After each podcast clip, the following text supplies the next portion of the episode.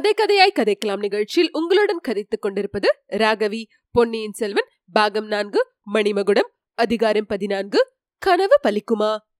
நந்தினி மணிமேகலை முகவாயை சற்று நிமிர்த்து பிடித்துக்கொண்டு அவளுடைய மலர்ந்த கண்களை ஊடுருவி நோக்கினாள். என் கண்மணி உன் அந்தரங்கத்தை நீ என்னிடம் சொல்லாமல் வைத்துக் கொள்வதே நல்லது. பார்க்க போனால் உனக்கு நான் பழக்கமாகி முழுமையாக ஒரு நாள் கூட ஆகவில்லை.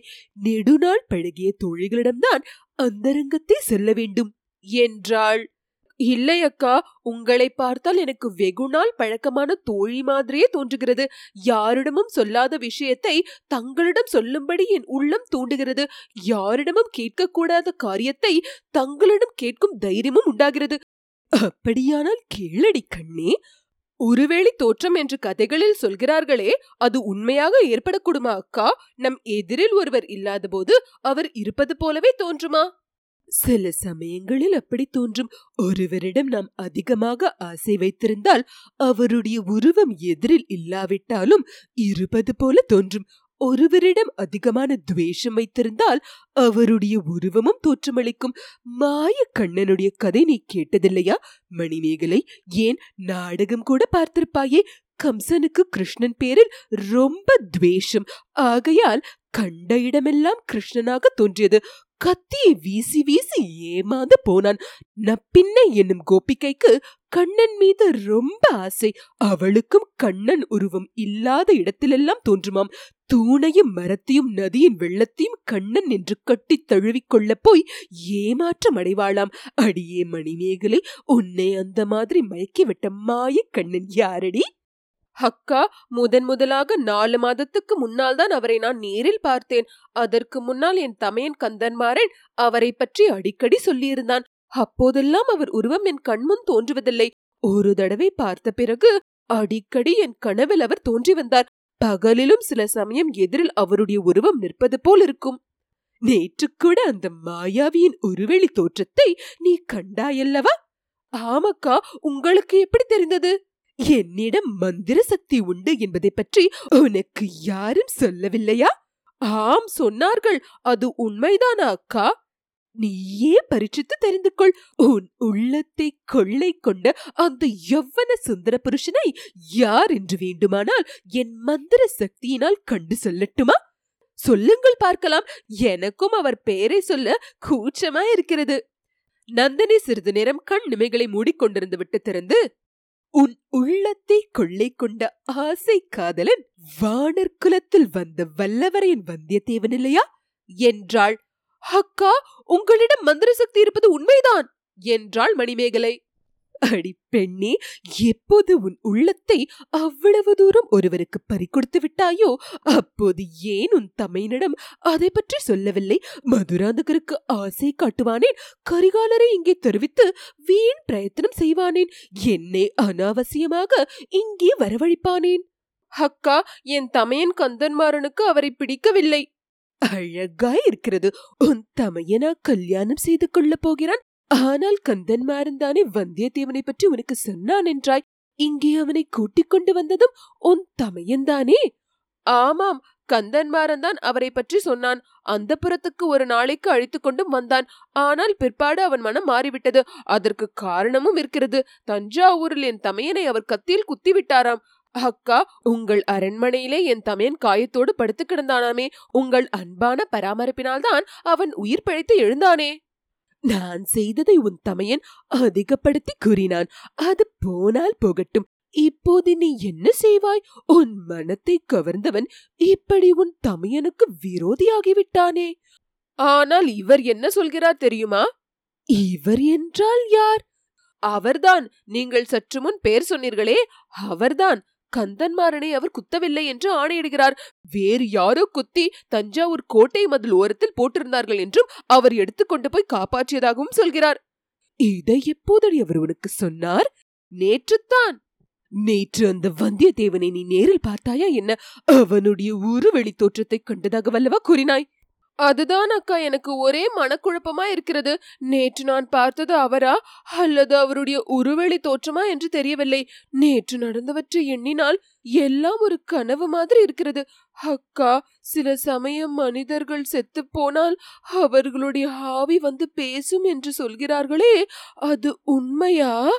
இந்த கேள்வியை கேட்டபோது மணிமேகலையின் குரலில் அளவில்லாத பீதி துணித்தது நந்தினியின் உடலும் நடுங்கிற்று. எங்கேயோ உச்சி முகட்டை பார்த்த வண்ணம் ஆம் அது உண்மைதான். அற்ப ஆயுளில் மாண்டவர்கள் ஆவி அப்படி உயிரோடு இருப்பவர்களை வந்து சுற்றும். ஒருவருடைய தலையை வெட்டி கொன்று விட்டவர்கள் என்றால் சில சமயம் தலை மட்டும் வரும் சில சமயம் உடம்பு மட்டும் தனியாக வரும். இன்னும் சில சமயம் இரண்டும் தனித்தனியாக வந்து பழி வாங்கினாயா என்று கேட்கும். என்றாள். பிறகு மணிமேகலை பார்த்து உரத்த குரலில் அடி பெண்ணே நீ எதற்காக இந்த கேள்வி கேட்டாய்? உன் காதலனுக்கு அப்படி ஏதாவது நேர்ந்திருக்கும் என்று பயப்படுகிறாயா? உன் மனதில் இந்த சந்தேகத்தை யார் கிளப்பி விட்டார்கள் என்றாள். இந்த அரண்மனையின் ஆவேசக்காரன் ஒருவன் இருக்கிறான். அவனை கூப்பிட்டு அனுப்பினேன். அவனை யாரோ நேற்றிரவு அடித்து போட்டு விட்டார்களாம். அவனுக்கு பதிலாக அவன் பெண்டாட்டி தேவராட்டி வந்தாள். அவள்தான் சொன்னாள். சி அதையெல்லாம் நீ நம்பாதே. எனக்கும் நம்பிக்கைப்படவில்லை. வெறும் ஆவி வடிவமாயிருந்தால் தொட முடியாதல்லவா அக்கா?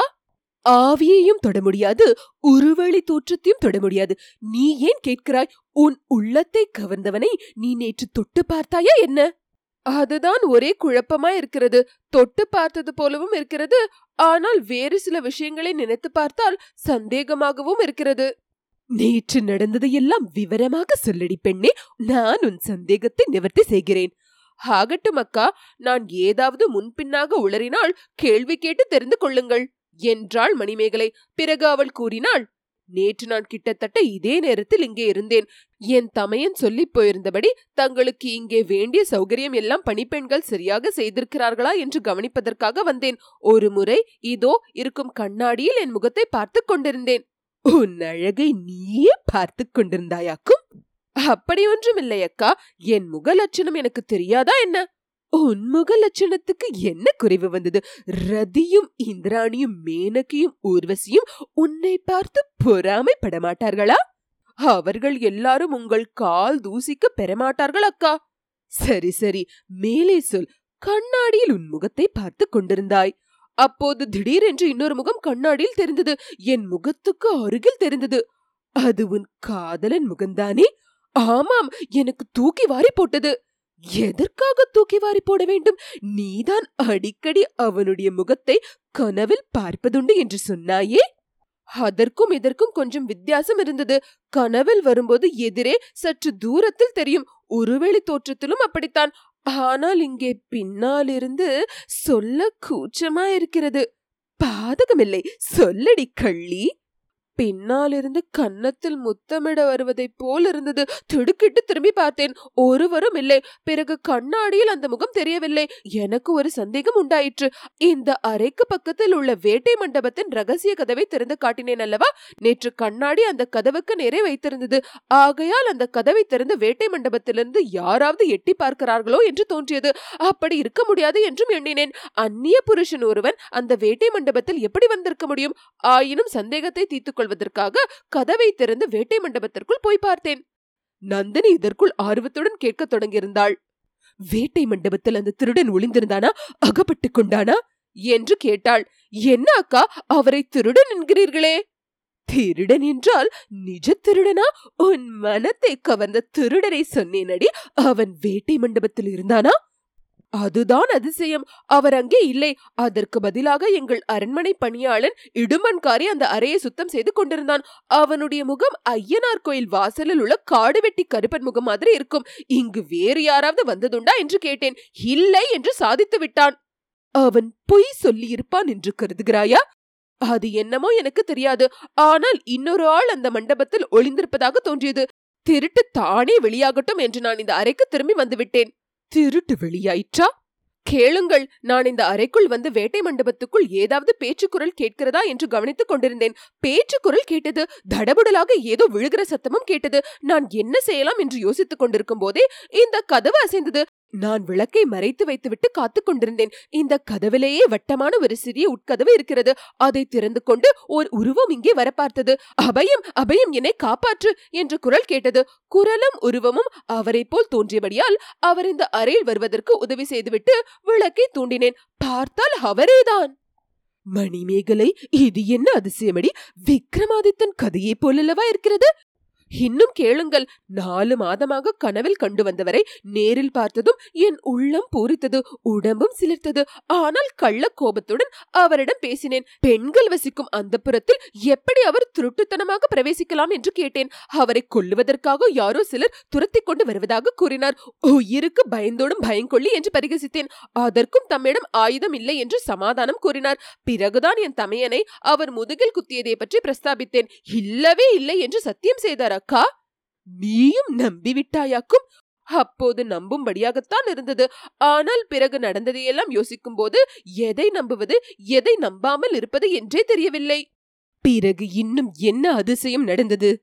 அவருடன் பேசிக் கொண்டிருக்கும் போதே என் ஒரு காதினால் அடுத்த அறையில் ஏதாவது சத்தம் கேட்கிறதா என்று கவனித்துக் கொண்டிருந்தேன். பல பேர் நடமாடும் சத்தமும் பேச்சு குரல்களும் கேட்டன. ஆகையால் அவரை கொல்லுவதற்காக யாரோ தொடர்ந்து வருகிறார்கள் என்பது உண்மையாகவே இருக்கும் என்று எண்ணிக்கொண்டேன். கேளுங்கள் அக்கா அந்த சமயத்தில் இந்த பேதை மனம் எப்படியாவது அவரை காப்பாற்ற வேண்டும் என்று உறுதி கொண்டது.